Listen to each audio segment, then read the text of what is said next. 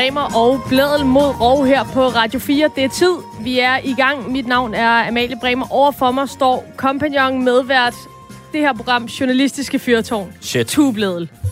Dejligt at øh, være tilbage i jeres øh, radio.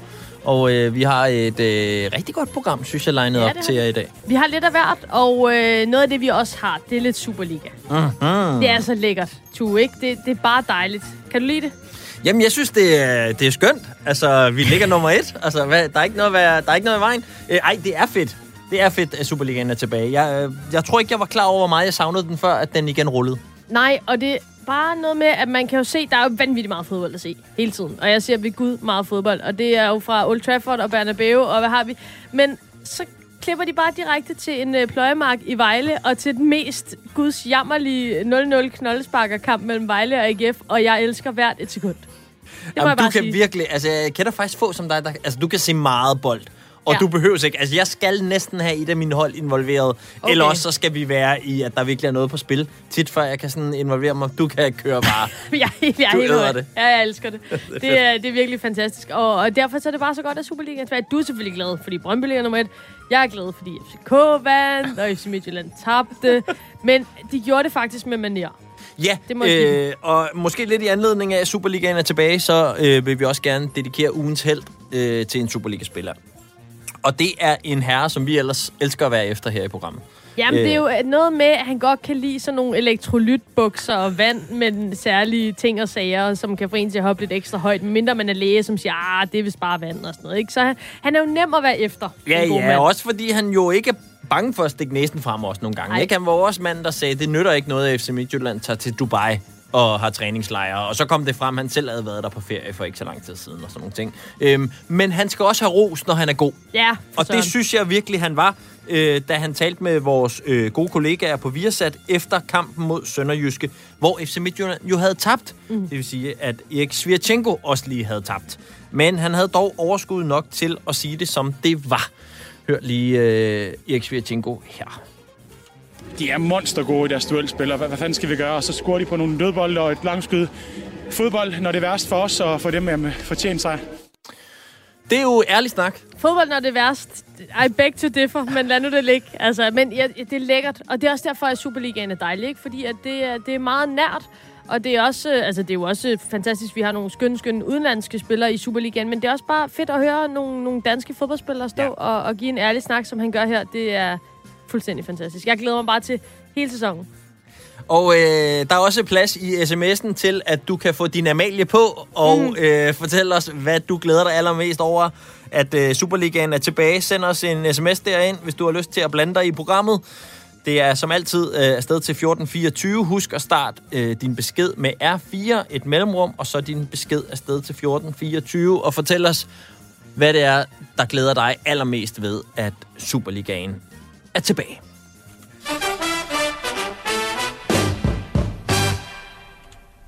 Svenskerne helt op og kører på bænken. Magnus Landin går. Det er Landins dag. Danmark er verdensmester 2021. Sverige blev besejret 26-24. Så er der gulddans igen. Så er der gulddand. Altså, back-to-back verdensmestre. Det er kun i bordfodbold og håndbold, det sker for Danmark. Det Det er, sige. øh, det er noget. Det kan noget. Kæmpe præstation af, af gutterne dernede, og, øh, men der manglede en dansker Ja. i Cairo nede i coronaboblen. Det for. Det er øh, årets medarbejder på chokoladefabrikken. Ja. Det ved jeg ikke, om han blev, men han er årets medarbejder hos os. Uden tvivl. Ja. Nikolaj Weber, velkommen til. Tak for det, og tak for de fine ord der. Det manglede virkelig bare, Marker. Altså, øh, først og fremmest, de, øh, gutterne dernede, de danske drenge. Hvad, hvad siger du til, til finalen? Jeg siger, det var fedt. Det var mega fedt at se. Jeg så det sammen med mine gode venner igen. Dem, som jeg også så der. Vi havde jo også bare en fest, øh, da vi sad og kiggede på dem. Øh, og så altså, en god aften. Rigtig God aften. Og hvad, kunne I juble den her gang? Det var noget med sidst, der var noget forsinkelse på signalet og sådan noget. Kunne I, kunne I fyre den af den her gang? Det kunne vi i hvert fald. Og det, det blev der også gjort. Sådan. Og hvad, Nikolaj, altså jeg ved, vi ved jo, du har et øh, godt øje til de unge spillere øh, på holdet. Altså hvem, hvem øh, fra den der øh, finalekamp der, hvem vil du så gerne fremhæve? Øh, jeg synes, at øh, endnu en gang, så synes jeg, at Jacob Holm, han var lækker at se på, at han lige kom ind, og så gik han bare på. øh, iskøligt. Øh, og det kan jeg godt lide. Øh, det er, jeg tror, det er svært, og det kræver meget mod at komme ind og, og, og gå så hårdt på, men han gjorde det sgu godt. Så det synes jeg var fedt at se. Ja, du har var... lidt et, øh, et man-crush på ham Holm der. Ja. Jamen, det synes jeg, altså, fordi sidst der, der nævnte du ham jo, og, og så kommer han ind i finalen, og det var jo der, sådan, mm. jeg Mhm. tror, den brede befolkning, ligesom, så du, du har lidt talentspejt over dig også. ja, men det kan godt være, men jeg, jamen, jeg ved det ikke. Det, det, nu har jeg også bare, når jeg har spillet så meget, så kan jeg også, så synes jeg også, jeg har lidt en forståelse for, hvem der ligesom kan gå ind med noget, med noget fart og no, med noget, med noget mål i sig. Så, så altså, det synes jeg godt, jeg kan se lidt. Jeg kan godt se det lidt i spillerne. Det er der, og det er derfor, at du er årets medarbejder. Nikolaj, øhm, hvordan, altså, øh, du er selv øh, kun 20 år gammel, men altså, er der nogle af de her gutter, som du kender, som du har mødt, som du har spillet med måske tidligere i, i karrieren, eller hvordan? Øhm, øh, nej, nej, det tror jeg faktisk ikke. Okay. Øhm, det er i hvert fald ikke noget, jeg kan huske. Måske har de været til nogle stævner, hvor jeg også har været nogle af de helt øh, unge spillere, men altså, umiddelbart så tror jeg det ikke helt. De er også lidt ældre. Hvor, Mathias Gissel, hvor gammel er han? Er han ikke 21 eller sådan Ja, noget? okay. Ah, det er, Det er en gammel mand i forhold til Nikolaj. Ja, det er det. Ja. Øh, Nikolaj, øh, altså, da du så den her VM-finale, Suk. Ja. ja, øh, hvad, hvad, hvad, var det også lidt at gnide salt i såret en gang til, om at du var så tæt på at skulle have været med til det VM, og så ikke kom, eller er det allerede bag dig? Jeg synes, det er lidt en mærkelig følelse, fordi lige netop at skulle...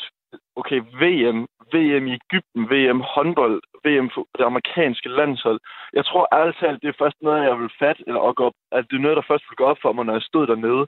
Så, så på den måde, så har jeg har sgu svært ved at se, at det er noget, som jeg har skulle stå i. Altså, fordi det er, Ja. så, det er jo så crazy, som det er. Så jeg tror faktisk først, det er noget, der vil gå op for mig, når jeg var dernede.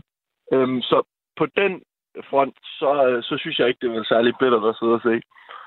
Du, på den måde er du en god mand, ikke? Fordi du kan glæde dig på andres Mhm. vejen. Det synes jeg altså, Ja. det, det er sgu stort. Fordi jeg tror, der, der altså mig selv inklusiv, jeg havde også haft lidt en sort sky over mit hoved, tror jeg, Ja. hvis jeg oplevede. Men, øh, men det er jo fantastisk. Er der noget nyt i forhold til det amerikanske landshold? Altså, er der lidt gang i WhatsApp-chatten, eller hvordan, hvad, hvad skal der ske? Jamen, det, altså, det er der, men det, du ved, det er mest sådan lidt, lidt hyggelig snak og lidt øh, deling af nogle fede oplevelser og gode historier og sådan noget. Mm. Der har ikke været noget sådan, øh, sådan noget fuldstændig øh, USA-landsholdsrelateret øh, ind. Øhm, og om der kommer noget, det, det må vi jo bare vente og se. Så jeg, jeg tager, tager den bare lidt med ro her i Kolding nu jo. Øh, brænder og spiller lidt håndbold, så ikke noget indtil videre i hvert fald. God vi krydser, øh, vi krydser fingre, og øh, altså, nu fik spillerne jo den her øh, altså, cortege hjem i fly med to jægerfly på hver sin side, og det synes vi også, du skal opleve. Altså, jeg ved ikke, tager du cyklen, eller hvordan kommer du til frem og tilbage fra træning? Jeg kommer frem og tilbage på træning i min lille øh, Volkswagen op.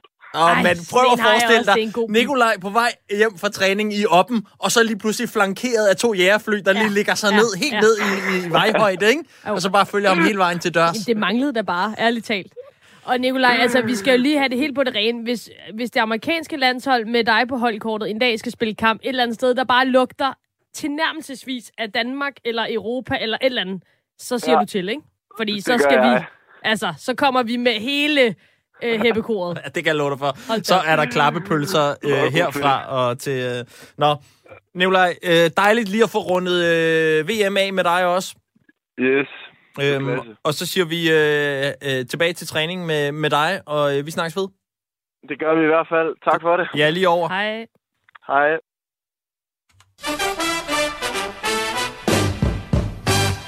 Altid dejligt lige at få talt med Nikolaj. Jamen, øh, altså, jeg ved, det er måske upassende. Jeg- Han er simpelthen bare så sød og god, og jeg elsker ham med. Jamen, det Ved godt. han noget også om andre sportsgrene? Hvornår? Altså, Han kunne godt vide noget om beer pong, at ville være mit gæt, for eksempel. ja. Nå, øh, vi skal til en øh, lille kamp i kampen, Mhm. som vi lige skal runde, da øh, en øh, basketballkamp i USA, i NBA, da Lakers øh, i øh, mandags møder Atlanta Hawks, og hvor der så opstår en øh, god gammeldags Lille, jeg ved ikke, hvad kalder man sådan noget? diskurs, skænderi. øh, ikke mellem to spillere, men mellem en spiller og en tilskuer. Øhm, og Bare det er jo at i der sig er selv... tilskuere, Ja, er jo voldsomt. det er noget nyt. Og der er jo langt fra fyldt op øh, heller ikke til basketballkampene i USA, så man kan også godt sådan lidt høre det, når der er en tilskuer, der blander sig. I det her tilfælde, så er det en tilskuer, der sidder helt nede ved det, der hedder courtside, altså helt nede nærmest øh, lige uden for banen, øh, som blander sig og øh, blander sig øh, over for øh, det, der jo er verdens bedste basketballspiller, nemlig LeBron James. Øhm, vi kan lige prøve at høre lidt fra banen. Man kan fornemme på kommentatorerne og øh, også lidt høre på, på lyden fra hallen, at der altså er gang i noget øh, palaver.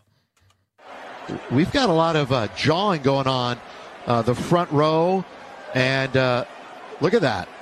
And now the uh, security is getting involved. And the security is actually, I mean, the referees are actually telling the security they may want to usher somebody Yeah. uh, to the out out of the building. They might be gone. I think this was happening also. Somebody was all over LeBron. And they're still on LeBron. I think that's what it yeah, is. a few minutes ago, and I know he was glaring into the seats. That's that's the. Don't talk to my husband like that. You guys, he's being an. Så kører det ligesom bare derud af, du skal ikke sige sådan der til min mand, og øh, hun er ved at blive smidt ud. Hende her, øh, Juliana Carlos, som øh, er influencer, og øh, har placeret sig øh, rigtig godt dernede, øh, courtside, og som altså øh, kaster sig i, i mundkrig med LeBron James. Jamen, og det er, det er så voldsomt. På en eller anden måde, altså, det er jo vanvittigt. På en eller anden måde også lidt, lidt sådan kudos, skulderklap til hende. Altså, der står en øh, 4 meter høj, ekstremt muskuløs mand, som i øvrigt er, er meget, meget rig og meget, meget dygtig til det, han står og laver. Og der føler hun da lige, at hun skal give sit besøg med. Ja, præcis. øhm, og øh, bagefter kampen, eller det vil sige, mens kampen stadig kører, men efter at øh, øh, Juliana er blevet smidt ud af hallen, så øh, gør hun også det eneste, som enhver influencer vil gøre. Hun griber sin mobiltelefon og, og ligesom lige giver en reaktion på, hvad det er, der er foregået. øh, der kan man også fornemme, at hun er sådan lidt op at køre. Listen, let me tell you. LeBron James looked at my husband during the game and cussed him out. And I stood up and I go, Don't fucking talk to my husband. Talk to my husband one more time and I will fuck you up. And he started fighting with me. He goes, Shut your dumb bitch. And I go, You shut your fucking mouth, bitch. Hun fyrer den af, og der er blevet, den er blevet fyret af dernede på banen. Det er Jeg helt vil sikkert. bare gerne på en eller anden måde have set Juliana, altså lad det udspille sig. Altså, på, hvordan hun ligesom kravler op af LeBron James, og sådan helt... agtig. Men du ved jo bare, det er USA. Der går cirka to minutter, så har hun sit eget sportsprogram på ESPN, hvor hun sidder og Jeg tænker, Fox News måske kunne bruge hende til, til noget sportskommentatorrolle. uden tvivl, øh, der er noget øh, potentiale der. Øhm, nå, det var øh, altså øh, et lille sportsøjeblik fra øh, en basketballkamp i øh, USA tidligere på ugen.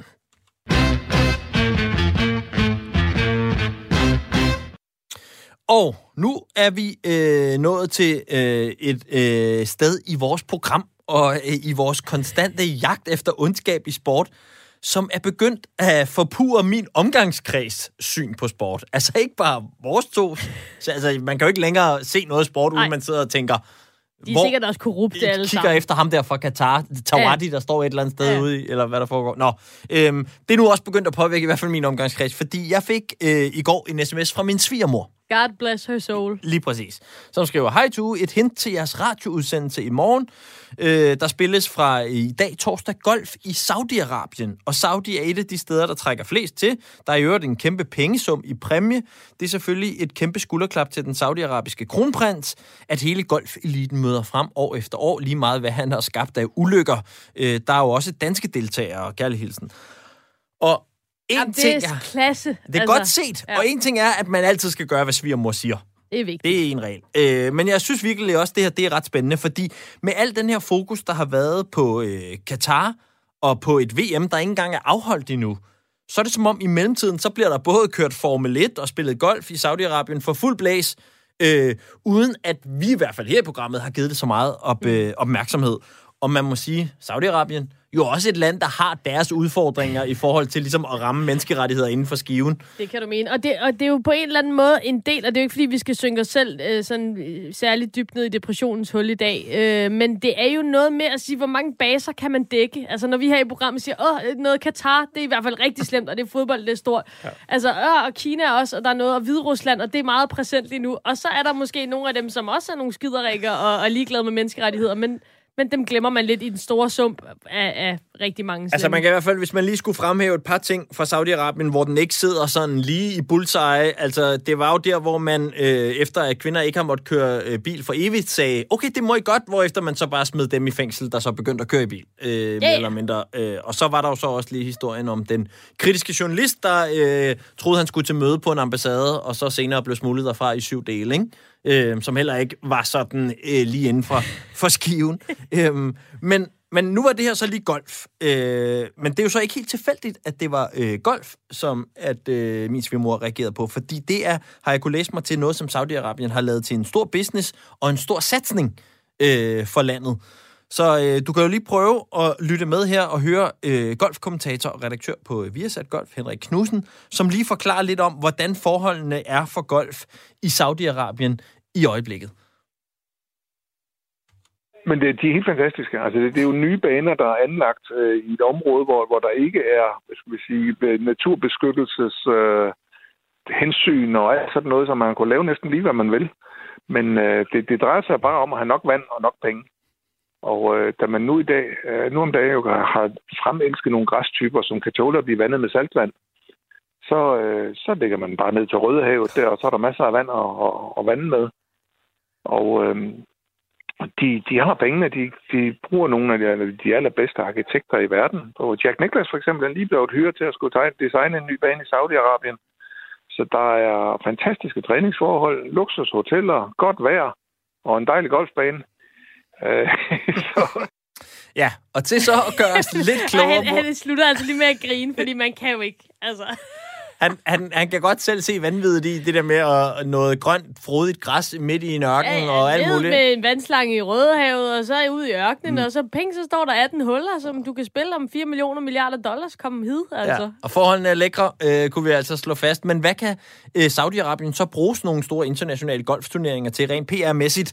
Og, øh, og også måske til lige at give os et indblik i den politiske situation i landet, har vi ringet til øh, mellemøstforsker hos øh, Dansk Internationale Studier, Lars Erslev Andersen. Velkommen til programmet, Lars. Tak.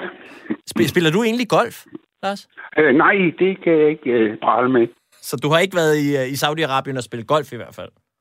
Det har jeg ikke, men jeg har jo hørt om øh, banerne i Dubai, Mm-hmm. som, øh, som i, øh, jo altså mange gange bliver fremhævet som to af nogle af verdens bedste golfbaner øh, for eliten, og, og også er ganske dyre. Det øh, at blive medlem af jo, men det siger sig selv, fordi jeg tror, man, man, man vurderer, at en golfbane øh, af den karakter i Dubai, øh, som også er anlagt i en ørken jo, Mm. det koster, hvad det at drive på årsbasis, hvad det koster at, at lave en storbæltsbro. Så det er, det, det, det er mange penge, der skal hældes ind i en, en sandørken, hvis man skal kunne lave øh, fine, øh, fancy golfbaner. Det siger sig selv. Og det har det jo så gjort også i Saudi-Arabien. Og Lars, hvis vi lige sådan fokuserer ind på det politiske og hvad man kunne kalde sådan det branding-mæssige. Hvad er det så, Saudi-Arabien kan bruge de her store golfturneringer til, hvor vestlige golfstjerner møder op, og der bliver sendt tv til hele verden, hvor man kan se de her overdådige golfbaner og omgivelser? Præcis det samme, som øh, Katar kan bruge sin øh, VM-slutrunde og håndboldverdensmesterskab og cykelverdensmesterskab. Dubai kan bruge sine golfbaner til, nemlig at vise et billede af, at her har vi det godt, her går godt, vi er i stand til at øh, og, øh, omstille os øh, og til at og, og gøre øh, os til i, øh, på, på, på verdensscenen. Så man glemmer, at, øh, at de regimer, øh, og det gælder dem alle tre, øh, jo øh, altså er ganske, øh, ganske ubehagelige, når det kommer til spørgsmål om menneskerettigheder og, og den slags. Og nu siger du, øh, det signalerer, her går det godt. Gør det så også det øh, i Saudi-Arabien, hvis man kigger på, på lige lidt noget andet end bare menneskerettigheder? Øh, nej, øh, det gør det ikke, øh, kan man sige. Øh, det vil de hele tiden gerne sælge, og grunden til, at de gerne vil sælge det, det er, at de har utrolig brug for øh, udenlandske investeringer. Øhm, nu fik du nævnt det der med, med kvinderne og, og, og, og bilerne. Ikke? Mm. Det er jo rigtigt, at, øh, at, øh, at, at den historie, den er, at dem, der havde faktisk agiteret, de endte i fængsel. Men altså, kvinderne kører gladeligt rundt i biler i dag. Øhm, der er åbnet op en lang række steder. Og det er fordi den enevældige kronprins, som jeg så må sige, han ønsker at få opbakning fra ungdom og fra kvinder til at lave sin øh, omstilling til et enmandsdiktatur. Og det øh, går sådan set meget godt, men økonomien går ikke godt. Øhm, altså, Saudi-Arabien er alt, alt for afhængig af at sælge olie, og oliepriserne er, som du har set, øh, dalet øh, igennem, øh, altså de har svinget meget øh, i, i 2020, og det forventer man, at de bliver ved med. Behovet for olie øh, forventes at, at være faldende. Og det betyder, at man skal lave andre ting. Og det er at satse på high-tech byer, for eksempel. Det er at gøre sådan nogle øh, store, øh, hvad skal man sige, megaprojekter. Men de skal finansieres udefra havde man tidligere for, øh, øh, succes med i Dubai. Det er den øh, model, som øh, Saudi-Arabien nu kører ind på. Men det ligger tungt øh, med at få de tilstrækkelige øh, investeringer udefra. Jamen, det er bare fordi, nu er jeg ved Gud ikke noget øh, økonomisk orakel, men altså, det virker lidt paradoxalt på mig, at du siger, at de har faktisk økonomiske øh, kvababelser dernede, og så alligevel så bruger de en storebæltsbro om året på hver golfbane. Altså, hvordan hænger det sammen? Ja, altså nu er det der med golfbanen øh, og, og Storbæltsbroen, det er i Emiraterne. Mm. Øh, øh, og der er økonomien alligevel anderledes. Okay. Hvis, vi tager, øh, hvis vi tager Saudi-Arabien, så er problemet, altså problemet er det, øh, at de øh, i at den internationale monetære valutafond, de sagde i øh, i øh, 2015, at hvis øh, Saudi-Arabien ikke fik omstillet sin økonomi, fra at leve af at sælge olie til at lave andre ting, så vil de, øh, så vil de risikere at gå rabundus. Skete der det, at oliepriserne steg, og det reddede dem for en stund. Men det er det projekt, som de er i gang i i Saudi-Arabien, at de har ikke, de har ikke råd til øh, at lade være med at omstille. Men for at omstille, så skal de ikke være så mærkelige, som Saudi-Arabien jo har været i vores øjne med, øh, med sådan et fuldstændigt øh, middelalderligt øh, øh, undertrykkende øh, øh, regime, som de har kørt helt, øh, hvad skal man sige, altså for eksempel da kronprinsepart var der nede på besøg, ikke, så mm. kunne man jo se det udstillet øh, i al sin øh, i al sin gro, han har sagt, ikke? Ja, det var Men, den gang, hvor at, øh, de ikke ville give hånd til hende.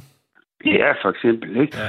Og, øh, og øh, øh altså, jeg mener, der, øh, det, der siger, det er ikke godt for branding, det er ikke godt for mm. investeringsbusiness, alt det her. Så derfor skal vi sælge et andet billede. Ja. Og der kommer det her golfarrangement, eller skakverdensmesterskaber, eller øh, hvad man nu i øvrigt har øh, øh, af, af, af projekter. Det er det, der kommer ind, øh, fordi at der skal man så tage ned og se, hov, her bor vi godt på et fint hotel med en dejlig svømmepøl, og vi går ud på en god golfbane og, og øh, man kan gå på café og også få, øh, hvad hedder det, en gin tonic nogle steder, hvis det er det, man vil. Mm. Se, det er det, det er det billede, de gerne vil sælge, og så vil man se den store smilende Mohammed bin Salman stå og sige, se, hvor er jeg god, jeg har nu øh, transformeret Saudi-Arabien fra... Som jo er kronprinsen i landet, skal jeg lige huske at sige til lytterne, ja. Ja, ja. Øh, kronprinsen, ikke? Magthaveren, ja. faktisk. Nu har jeg transformeret det. Og det virker jo, fordi altså, der kommer den ene historie op efter den anden i de internationale øh, medier. Nej, prøv nu at se, nu kan kvinderne køre bil, ikke? Hvor går det godt, nu er de næsten ligesom os. Ja. Men, øh, men det kan jeg så helt til sige, det er de altså langt fra. Nej, og man kan sige, Lars, et eksempel på, at det er de ikke lige frem, det er jo, at det nu er lidt over to år siden, at den her regimekritiske journalist og øh, redaktør Jamal Khashoggi, han gik ind på det saudiske konsulat i Tyrkiet, efter mm. han øh, jo så troede, han skulle til et møde, men øh, endte med at blive slået ihjel, og i øvrigt smuglet ud i ly af natten i flere dele. Den mm. sag, hvor stor en rolle spiller den stadig i forhold til Saudi-Arabiens forhold til Vesten?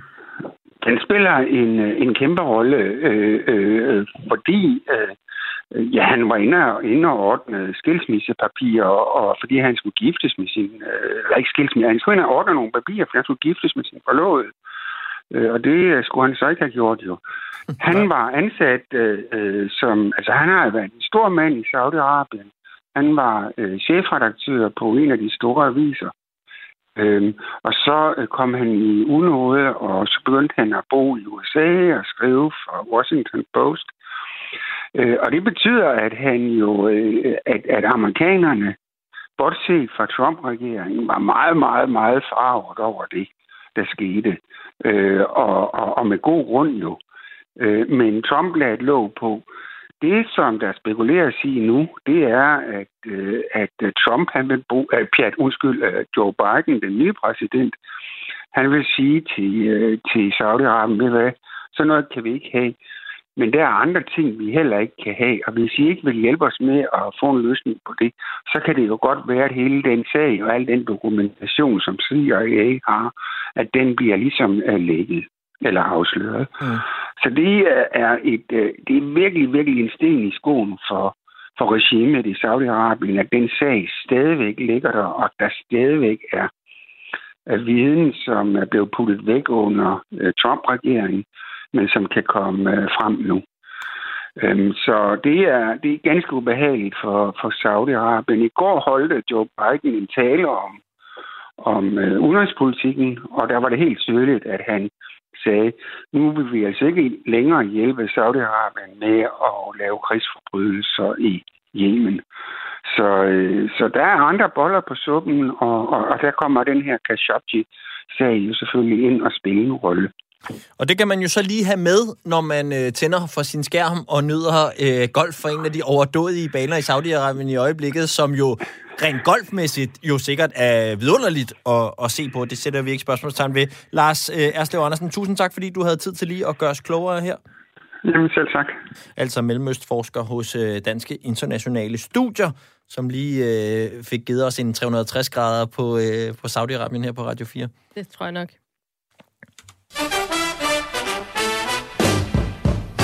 Og det er altså øh, Bremer og Blædel mod Rov, vi er i fuld gang med her på Radio 4. Nu skal vi til, øh, til altså vi bliver i golfens verden, men, mm. men til noget lidt andet. Vi skal nemlig tale om en ny tv-serie i to afsnit, som netop har fået premiere på HBO. Og vi har da lidt lyd fra, hvordan at det lyder.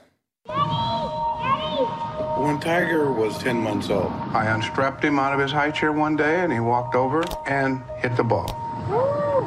There it is. I said, Oh my God, I've got something special. I think Earl had the master plan since Tiger started walking. He asked me to ask his dad if he could play some other sports. But Mr. Woods said he had to concentrate on his golf. I wanted to protect that sweetness of him. It was a quality that I loved about him. I could tell he didn't know what was coming.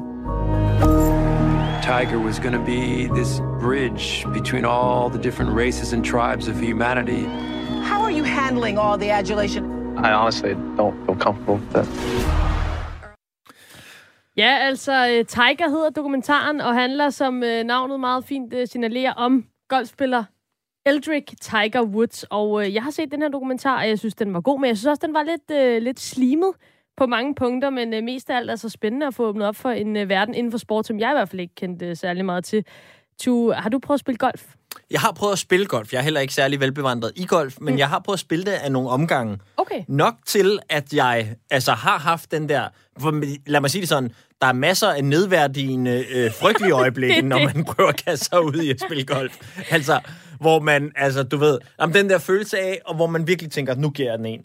Og så det der med, når køllen rammer jorden i stedet for bolden, sådan, og som giver de der vibrationer hele vejen op igennem hele øh, skelettet. Ja, ja. præcis. Ej, det er frygteligt. Men jeg har så til gengæld også spillet nok til, at jeg har prøvet nogle af de der få gange, hvor man så rammer den der golfbold, som John Faxe ville sige det, lige røven. Ja. Og man ligesom ser den suse afsted Ja. mod skyerne. Det er til gengæld ret fantastisk. Jamen, og, det, er det, og jeg tror faktisk, det er sådan en gateway drug til golf. Jeg tror, det er noget, som golf har planlagt, fordi jeg har haft præcis den samme oplevelse. Jeg har spillet golf én gang, og det var vidderligt øh, sådan noget med, at jeg brugte 30 slag. Ja. Altså sådan, så stod jeg bare ude i en hæk og blev ved og kunne ikke, altså Nej. ligesom... Og så var der en, hvor jeg bare, vi, altså slasker den ja. hen over en sø. Nej, stop. Altså sådan helt... og så hen på, på greenen, hedder det vel så, eller der, hvor man så skal potte, og så ligesom... Og der er så nogen som os, der jo er, er hyppige øh, gæster i øh, diverse sommergrillbarer, jo gode, fordi så er det, at minigolfskvaliteterne, de kigger ind, Nemlig. når man når. Man, man skal bare lige nå til greenen først. Ja, præcis. Så, så det er jo også, altså det er ligesom det, der, der bare sat sig fast i mig. Det tror jeg, det glemmer min far heller aldrig. Han er mere, han har stået og ventet rigtig lang tid Ja, ja, på klart. mig. Men den der, det er altså en historie, der bliver hængende. Øhm, men altså, ja, som man nok kan høre, så er der ikke nogen af os, der, der ved specielt meget om øh, golf, og derfor så ringede vi til, øh, til Henrik Knudsen, som vi også hørte fra lidt tidligere, mm. som altså er golfkommentator og redaktør på Viasat, og han prøvede at indføre os lidt i øh, myten om øh, Tiger Woods og golf generelt. Henrik, øh, først og fremmest, hvad synes du om den her Tiger Woods-dokumentar? Jamen, jeg synes, den er, den er grundig øh, på den måde. Desværre har han jo ikke selv ville medvirke. Det havde været skønt, øh, hvis man havde fået den del af det med. Men jeg, jeg har meget stor... Altså, dokumentaren er jo baseret på en bog øh, af to meget respekterede øh, journalister, som virkelig har haft deres research i orden, må jeg sige. Og derfor er, er jeg egentlig begejstret for, at vi også får den side med. Fordi altså rigtig mange skal vi sige, enten bare øh, superstjernen, og der er altså den der fantastiske golfspiller, han jo også er, men at vi får det der med, med at hvad, jeg for skulle sige, næsten et produkt, han er af forældrenes øh, satsning på ham, og, og, og de der manglende øh, hvad skal vi sige, menneskelige kundskaber, øh, som der var gennem en, en, en stor del af, af karrieren. Lidt mere forklaring på, på det hele. Det, det, det synes jeg er- er med til at gøre billedet meget mere nuanceret. Ja, jeg synes, det, det er interessant noget, det du siger her i forhold til, hvordan han ligesom... Det, det er jo som om faren, han har bygget en eller anden form for golfrobot på en eller anden måde. Det er også det indtryk, man får i dokumentaren. Er det også det indtryk, som, som man fik i alle de år, hvor, hvor han spillede? Nu er han jo stadig, men, men, men at det var på en eller anden måde en, en robot, der bare gik frem og så høvlede den bold afsted? Jeg er ikke helt vild med ordet robot, men jeg forstår godt, hvad du mener. øh, det er, nej, men det, det er, han har et usædvanligt talent. Altså, det, det skal jo ikke tage fra ham. Nej. Et usædvanligt talent, men som så også er blevet øh, fremelsket, eller dyrket, om hvad, hvad man vil, hvor man så bare i, i jagten på det der glemte det lidt. Og så er det ikke kun faren i øvrigt. Moren øh, virkelig øh, medvirkende også. Det, det fremgår måske ikke helt så meget af den dokumentar, som det gør af bogen, hvordan hun lærte ham at blive en killer. Altså, det, det, det drejede sig om, når man spillede mod nogen, at vinde over dem. Altså, at kill, kill, kill. Altså, som en soldat mm. går ind, og det, det, det, der var vigtigt, det var at vinde. Det var ikke, hvordan du opførte dig, eller hvordan du øh, behandlede ham, eller noget. Og, øh, og det, det var så noget, der desværre kom lidt til udtryk nogle gange i, i Tigers karriere, at han, han glemte de mennesker om, omkring ham. Og, øh, Hvordan kunne man se det, Henrik? Altså, på banen? Øh, der er nogle meget tydelige eksempler. For eksempel, da han vinder US Amateur. Han glemmer he- helt at sige tak for, for kampen til sin modspiller øh, der. Og øh, modspilleren havde på et tidspunkt, den der oven købet været, været meget øh, venlig ved ham. Men det, det blev bare aldrig nævnt, og der blev aldrig sagt tak. Øh, det blev nævnt i måden, altså, som i dokumentaren også, hvordan kæresten, hun bare får et brev, som øh, forældrene havde dikteret til synladende, øh, om at øh, der var ikke plads til hende i, i Tigers liv.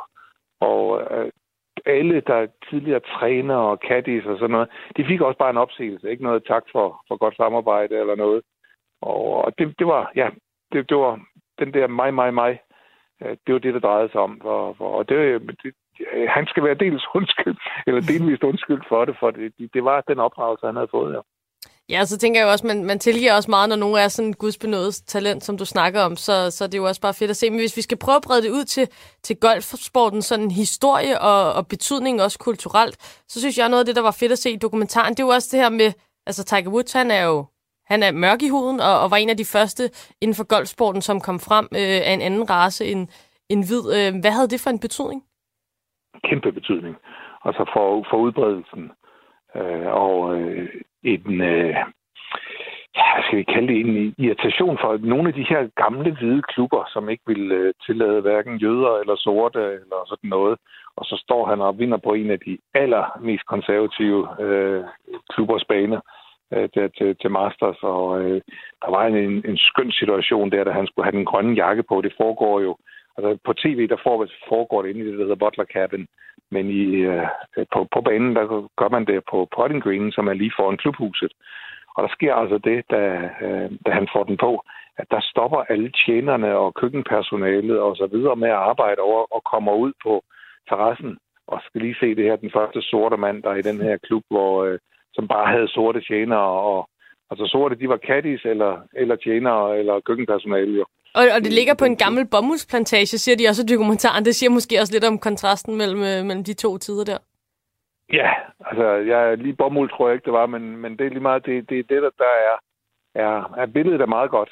Og det var altså en, en klub, der først sådan næsten følte sig tvunget til at tage hvide medlemmer, eller undskyld, tage sort medlemmer øh, i begyndelsen af 90'erne. Og så vinder han der i 97, der var der to sorte medlemmer ganske vist, men øh, det, øh, det var rent symbolsk. Så, oh. øh, så jo, det, det, han har haft en kæmpe betydning også for mange flere, der har begyndt at, at, at spille golf. For golf blev lige pludselig cool. Han var jo Michael Jordan øh, og, og altså noget i, inden for, for golfsporten. Ikke? Og kan man se det nu? Altså, er der flere sorte i, i øh, også i sådan i, i både i bredde og i, i toppen af, af amerikansk golf? Lidt, men også kun lidt. Men øh, i bredden, ja. Altså, det er man nåede ud til en masse nye og en masse sorte og andre minoriteter er begyndt at spille golf, men, øh, men på amatørniveau. I, I de professionelle rækker, der er det ikke sådan rigtig slået igen. Vi, der er en to-tre stykker mere, men, men det, det er stadigvæk øh, nede i de små tal. Og nu siger du lidt, at han var Michael Jordan inden for golf, og, og, og dokumentaren fokuserer også på hans stil. Altså, han havde sådan, øh, det, det siger de i hvert fald, nu er jeg jo ikke golfekspert, så det er derfor, vi har dig med, men han havde sådan en aggressiv stil, altså næsten sådan en voldelig måde at slå til bolden på. Kan du prøve at gøre os lidt klogere på det? Altså, det tænker jeg også, det er noget af det, der appellerede til mig, når jeg så dokumentaren. Det synes jeg lød mega fedt. Jamen, det er klart, han, han gjorde det, altså, fra golf, der var betragtet som et spil, så gjorde han det til en sport. Altså, hvor det førhen var absolut acceptabelt, at man mødtes i baren bagefter og drak et par fadøl, selv blandt de professionelle. Og om aftenen, jamen, når man nu boede på det her hotel, så mødtes vi dernede i baren bagefter og sådan noget. Det var fuldstændig utænkeligt for Tiger. Og øh, han var typen, der startede dagen klokken øh, 5 eller halv seks nede i fitnesscenteret, og et par timers workout inden morgenmad og alt det der. Han lavede helt om på det der. Og som øh, Leif Nyholm, min, min kollega, sagde, som har, har, har været træner for mange spillere, når han havde problemer med at motivere nogle spillere, så sagde han bare til hvad tror du Tiger laver lige nu? Ikke? Altså fordi det her, det var en maskine, der bare arbejdede frem mod et mål. Og øh, det var, det var lige meget, der var ikke plads til det der i, i hans liv, og han var atleten, og han dyrkede muskeltræningen, og man kunne jo se, hvordan at han havde glæde i sit spil af de her muskler. Før ham, der tænkte man ikke, at muskler var, det var altså, hastigheden i svinget og alle de der ting, øh, det, det var vigtigt. Men øh, uh, muskler, hvad skulle man bruge det til? De, de kunne bare være i vejen for et godt golfsving. Men han kunne jo vise, at han kunne stå meget bedre ud af roften. Han kunne en masse ting og slå længere og, og så videre på grund af hans atletiske øh, krop.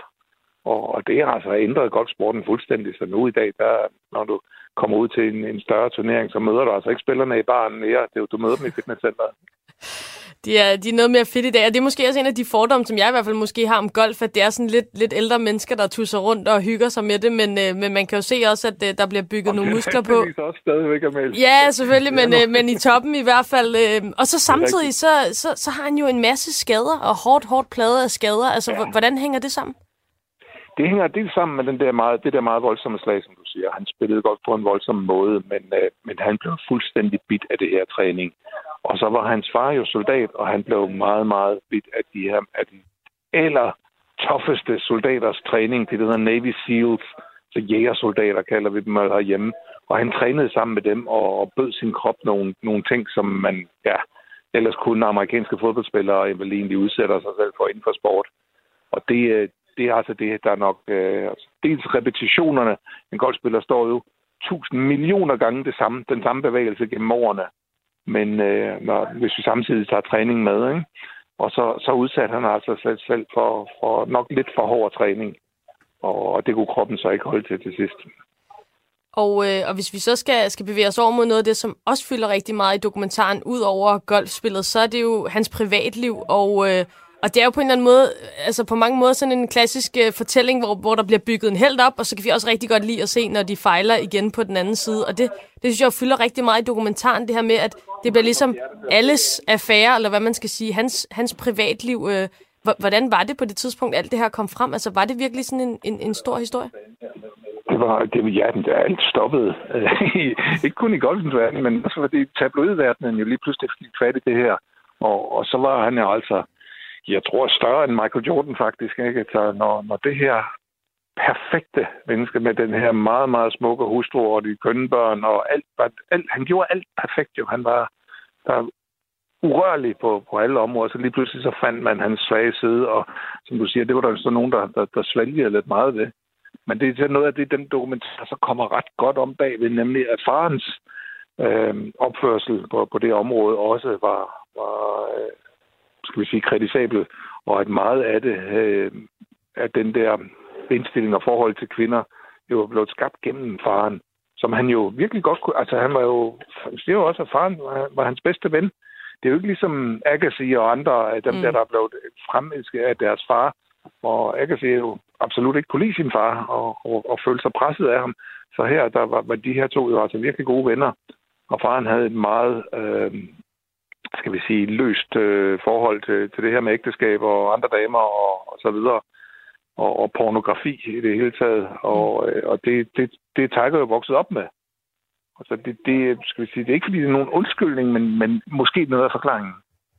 Og, øh, og så, så, så slutter den altså også af med, at øh, vi ser en form for comeback. Vi har lige et lille lydklip fra dokumentaren her, hvor man kan fornemme, øh, hvad det betyder, da han kommer tilbage efter en øh, lang skade. Lad os lige høre det her. For Tiger Woods to come back after an 11-year drought is just a, a Cinderella story. I don't know if it means anything, but you know the solar cycles of the sun are every 11 years. So maybe the maybe the son of golf has returned. The patrons are 20 deep and many thousands more walking up 18 in readiness.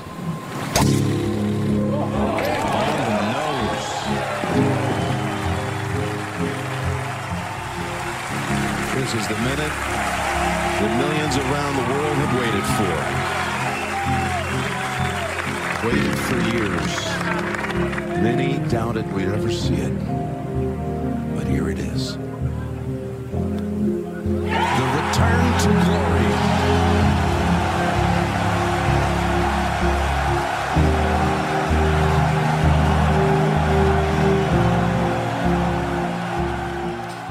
Ja, altså slutningen af dokumentaren her, som ender med, at han tager endnu en øh, major sejr efter rigtig mange års skadespause, og så er han altså oppe på 15 styk nu, hvor at øh, Jack Nicklaus han har 18 styk. Hvad siger du, øh, Henrik?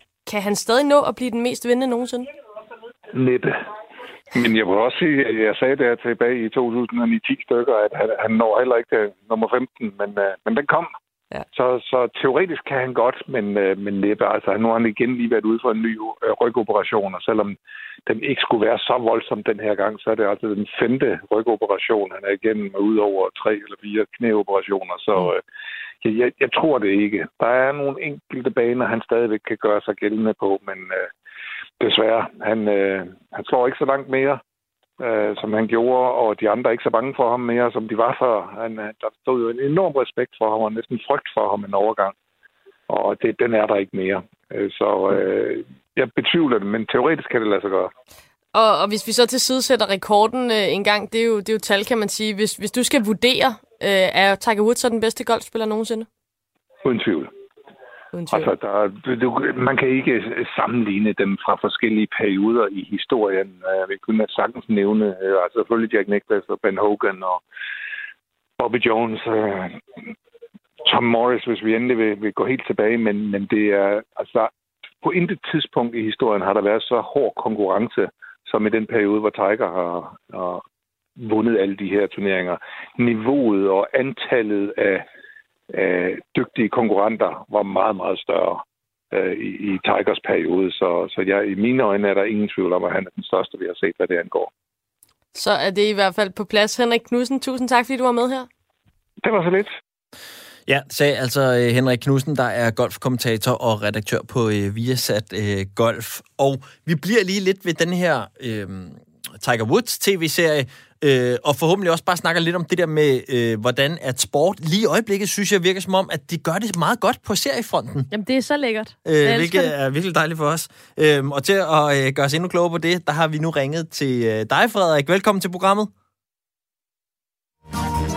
Der var Frederik. kan du høre os, Frederik? Hej. Jeg kan høre jer. Det er dejligt. Med efternavnet Dirk Skotlip, som jo er øh, radiovært og serie- og streaming-ekspert øh, over hos vores kollegaer på DR. Frederik, øh, allerførst, lad os lige høre, hvad synes du om serien her? Jeg synes, den er aldeles fremragende. Øh, jeg, jeg blev lidt fejlciteret af DRDK, som øh, skrev, at jeg i- i den artikel, jeg skrev om, så skrev, at det var et mesterværk. Det, det vil jeg lige holde, holde lidt igen med. Okay. Men, men jeg synes, den er, den er oppe på de der 5-5,5 stjerne ud af 6. Jeg synes, det er en øh, virkelig mesterligt udført dokumentar. Og så, og så har jeg lidt et spørgsmål, fordi at jeg var lidt sådan... Øh, jeg havde en underlig følelse, da jeg sad og så den. Så nu, nu prøver jeg dig af på den, fordi jeg var meget medrevet, og jeg synes, at det var vildt spændende. Jeg elsker sport, og jeg elsker også, jeg elsker også sladder. Øh, og så kunne jeg også blive grebet af en rigtig ubehagelig følelse, mens jeg sad og så den. Fordi jeg havde det sådan lidt, det er meget privat det her, og det er ikke noget, jeg, det er ikke for mine øjne at se de her ting. Kan du følge mig? Ja, du, altså, du tænker på, øh, på hans øh, utroskab og den her slags, som måske ikke vedkommer os andre, men mere deres, deres, altså deres relation, ham og konen. Ja, man kan sige, det er jo ikke, fordi han har, han har jo ikke voldtaget nogen. Altså, det er trods alt i går så en bare utroskab, og det blev ligesom blæst ja. op, og han skulle komme med offentlige pressemøder, hvor han skulle stå og sige undskyld til Gud og være mand, for at han har, han har været sin kone utro. Og det, det var bare sådan lidt mærkeligt. Men det var jo mærkeligt, uanset om den her dokumentar har eksisteret eller ej. Øh, og jeg synes jo, at dokumentaren øh, gør ham på en måde en tjeneste, synes jeg, fordi den, den forklarer uden omsvøb, at han var ude på et sidespor, altså tydeligvis sexafhængig. Jeg fik mange sådan vibes til Michael Jackson, jeg så den her, øh, ja. det her med en, en, en, en, en, en mand, som ikke har haft nogen barndom, og da en af hans elskender beskriver, hvordan han elsker at sidde og se tegnefilm og spise mad i sengen. Øh, øh, jeg tror, det var sådan du ved, cornflakes i sengen, Ja, ja. og bare snakker hele natten. Øh, en mand, der ellers ikke snakker så meget. Han har haft øh, et kæmpe svigt i barndommen, som han har fået ud gennem de her elskerinder. Og jeg synes faktisk, at, at filmen er med til at forklare, hvorfor han havnede der, hvor han havnede, og også tage ham lidt i forsvar, når han for eksempel bliver talt ned til i, øh, i golfklubberne, øhm, og, og bliver behandlet på en måde, som, som de også siger i dokumentaren, man nok ikke ville beha- øh, have behandlet nogen hvid golfspiller. Så jeg synes jo faktisk, at filmen, filmen øh, finder en fin balance mellem ikke at undskylde, men, men, men hjælper os med at forstå. Og det var sådan set også øh, min følelse, altså man får da sympati på en eller anden sjov måde, men alligevel så er det jo en dokumentar, som er blevet talt ned af hans egen lejr, og, og i modsætning til for eksempel Lance Armstrong-dokumentaren eller Michael Jordan-serien, så er han jo ikke selv med til at fortælle den her historie. Altså, hvad, giver det serien et problem, eller hvordan synes du, det fungerer? Jeg synes, det gør det modsatte. Øhm, selvfølgelig er man nødt til at have en vis portion tillid med øh, i golftasken, når man ser den her, fordi øh, altså, alt er jo subjektivt, når man laver en dokumentar om nogen, og du vil altid komme til at lægge et snit, øh, ligegyldigt hvad. Du kan aldrig være 100% objektiv, og, og det er heller ikke nødvendigvis det, du skal være som dokumentarskaber altid. Du er ikke som sådan journalist, øh, men du laver selvfølgelig en form for journalistisk arbejde. Jeg, øh, jeg, jeg altså, Michael Jordan-dokumentaren fik jo ekstremt meget kritik for, at Michael Jordan var med. Fordi ofte, når du er nødt til at få de her kendte store stjerner med, og få deres besøg, så, sætter du dem, øh, så inviterer du dem helt ind i maskinrummet, og det kommer der tit nogle rigtig uærlige dokumentarer ud af, hvor for, sådan en som Michael Jordan for eksempel havde Final Cut på The Last Dance, som jeg elsker, men som helt sikkert ikke skal ses som et objektivt øh, billede af, hvordan Michael Jordan var på den her tid. For jeg tror, var den lavet uden ham, så havde den været langt mere brutal øh, over for hans øh, karakter. Øhm, så jeg synes jo egentlig på en måde, at det er fint, at man, øh, man, man lader lad de, de allermest subjektive, de allermest farvede øh, øh, vente i kulissen, og så fortæller den her historie øh, journalistisk, og sådan som sådan en historie faktisk bør fortælles. Og Frederik, det er klart, øh, det står nærmest skrevet ind i din kontrakt, at man kan ikke have dig med i et program, uden at du også lige skal give et tip til sidst. Øh, og det kan godt være, at det, det står dig langt ud af halsen. Men vi andre elsker det jo, Ja, når vi du lige giver os nogle et eller tips, andet, som vi altså. ikke har, har fået øjnene op for. Øh, har du et eller andet til os, altså selvfølgelig gerne på sportsområdet, øh, som, hvor du siger, øh, det, det kan noget, det her? Ja, altså jeg er faktisk øh, ikke engang særlig øh, stor sportsnørd, så, så det er i virkeligheden måske en meget god øh, lakmustest, at hvis jeg kan lide de her film, så, så, så kan de ses af de fleste. Mm. Øhm, men, men en af de film, som jeg elsker, som er sådan en lidt alternativ sportsfilm, det er den, der hedder Icarus øh, fra 2017, som ligger inde på Netflix. Har I set den? Jeg har set den, og den er fantastisk. Jeg har ikke. Godt tip. Det er en, øh, en, en fremragende fortælling om en, øh, en øh, dokumentarfilmskaber, Brian Fogel hedder han, som, som gerne vil prøve at, øh, at gennemføre sådan et amatør øh, med doping i kroppen. Altså, han først, først består, øh, hvad hedder det, gennemfører han det uden doping, og så vil han så forsøge med doping og se, hvor meget bedre han rent faktisk klarer sig. Vildt. Og i den her dokumentar, der er han så også i samtale med en russisk, øh, kan man sige, antidoping-ekspert. Øh, han hedder Grigory Ro- Rodchenkov, og han er sådan en super karismatisk fyr, som er en gennemgående karakter i den her film. Og det er han, fordi lige pludselig så afslører Grigory, at han har været med til, øh, sammen med, med den russiske stat, at hjælpe de olympiske atleter øh, med at udskifte urinprøver i OL. Jeg tror, det var 2014, vinter-OL. Mm. Så det er altså en, en helt skandale, der bliver udrullet i den her dokumentar, mens vi sidder og ser på på sidelinjen. Det er en, det er en total vild, det er en total scoop af en dokumentar. Jamen, øh, så er der givet lektier for til mig og øh, til jer derude, der øh, heller ikke har, har set den her film endnu. Øh, Frederik, du skal have tusind tak, fordi at du øh, lige gav dit besøg med her i Bremer Oplevet mod Rov. Jamen selvfølgelig, tusind tak, fordi jeg måtte. Og god weekend, ikke? God weekend. I lige måde. Hej. Hej. Ja, så ved jeg, hvad jeg skal lave i weekenden. Ja, og det er altså, jeg vil bare lige knytte et par ord. Det er jo, altså, vi snakker poser med urin, der bliver smuglet ind igennem huller i vægge og rundt i, i sådan nogle øh, laboratorier og sådan noget. Den her film, den stikker helt af. Det er en kæmpe anbefaling Jamen, jeg glæder mig til, at, om ikke andet bare for ham russerens skyld, han lyder som den perfekte bondskurk. Øhm, ja. Ham skal jeg helt klart ind og nyde. Det her, det var øh, stort set øh, Bremer og Blæden mod Rov for i dag. Og Tue, hvis nu, at øh, du på et tidspunkt tænker, nu gider jeg ikke det her pjat længere, så har jeg fundet et øh, jobopslag til dig. Uh, Ja. er du ved at øh, smide mig ud af bagdøren? Nej, men jeg tænker, det kunne okay. bare være, at du blev træt en dag. Og det er også, du ved, altså, så, så tænker jeg bare, at du skal have nogle muligheder. Og der giver jeg dig et kort på hånden her. Ikke? Ja. Fordi øh, der er en færøsk første divisionsklub, der søger spillere. Fodboldspillere. Okay.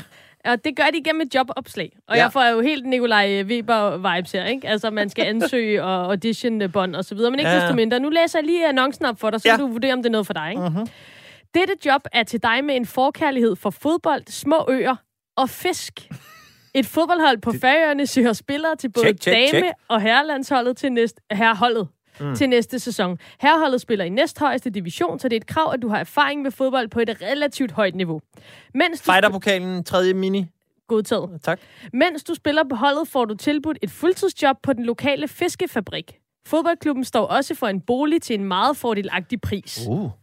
Hvad siger du? Altså, øh, fodbold, små øer og fisk? Jamen, altså, jeg er jo så, øh, øh, altså, du ved, øh, rejseindebrændt, at øh, det her, det er nok til, at, øh, at det har plantet et eventyr i mig. Altså, jeg skal da hjem og præsentere pitchen for familien. Jamen, skal du ikke det? Jo. Og så, og så nu, lige nu her, når jeg står og læser det op, så går det jo også op for mig, at det er jo ikke nødvendigvis enden på det her program, fordi de søger jo både til herre- og dameholdet. Det er Så måske vi bare begge to øh, tager, tager familien på nakken, og så Og laver ses et hjemmestudie et sted i Torshavn, og så kører det. Så bliver det sport og fisk. Jeg er meget spændt på, hvordan... Jeg tror ikke, jeg bliver månedens medarbejder på fiskefabrikken til gengæld. Jeg er relativt dårlig med sådan en fileringskniv der. Er du det? Ja, men der er du god, fornemmer jeg til gengæld. Du er meget i køkkenet. Ja, men jeg er ikke så meget med fisk, faktisk. men altså, jeg tænker, at hvis man nu er en god fodboldspiller, så kan man vel lære det der med, med, med fisken bagefter. Men du er mere til, til kastesportsgren. Jeg ved det ikke. Altså, men du har spillet fodbold. Ja, ja, ja, ja. Jeg stod der en ganske solid bak, som jo er der, Ja, hvor man parkerer dør. folk, hvor... At, Ja, jeg har faktisk også spillet højre dør. ja. Men altså, ja, okay. Jeg ved ikke, det er bare, jeg, jeg vil kaste den ud til dig. Jeg Jamen, synes, det var jeg godt. synes, det og jeg er- vil også kaste den ud til lytterne. Gud ja. Øh, altså, fordi øh, hvis der er nogen, der tænker, øh, nu gider jeg ikke at sidde her øh, i min lejlighed og rådne op øh, af corona, og man vil have lidt luftforandring, så kan man jo tage til Færøerne og spille fodbold. Og så kan man også fiske. hurtigt blive en del af den her, det her program, kan man se på øh, vores ven Nikolaj, at øh, vi elsker sådan nogle lykkejæger, så, øh, så har man også købt sig noget radiotid, hvis man øh, tager chancen. Ja, lad os endelig høre, hvis det er tilfældet. Vi kan slutte af med en øh, sms fra en af vores lyttere, øh, som har reageret på øh, Tiger Woods-snakken. Mm-hmm. Skriver, øh, nu må det stoppe. Tiger Woods kan for søren da ikke give faren skylden for sin afskyelige opførsel. Og jeg kan så forstå, hvis man ser den dokumentar, så kan han alligevel lidt. I Ja. hvert fald det, som de fleste kommer frem til. Ja, det, det vil jeg jo sige. Altså, når man ser den, så, så er jo... Altså, der er jo noget med arv og miljø og sådan noget, som jeg tror, at det er sådan rimelig veldokumenteret, at, at man godt kan give sine forældre skylden for nogle ting. Øh, og der tror jeg, at faren har været en rimelig hæftig øh, indflydelse på, på den negative måde på, på kære øh, Tiger Woods. Men altså, jeg- lytteren, hvis han har set Havde vi haft en time mere at sende på nu, så havde vi åbnet for sms'en. Hvad vil du give dine forældre skylden for? Og så det bliver næste haft, uge. Altså, ja, præcis. Det glæder jeg mig allerede til. Og her, jamen altså, øh, på en uge, hvor vi også lige på vores manier fik rundet og hyldet vores håndboldherrer for endnu en Ja, VM-titel. tak. Tak, fantastisk. Så øh, siger vi øh, rigtig god weekend til jer alle sammen, og vi glæder os øh, virkelig meget til at øh, tale med jer igen i øh, næste uge. Men bliv endelig hængende på kanalen. Der er masser af god radio på vej til dig, i første omgang i form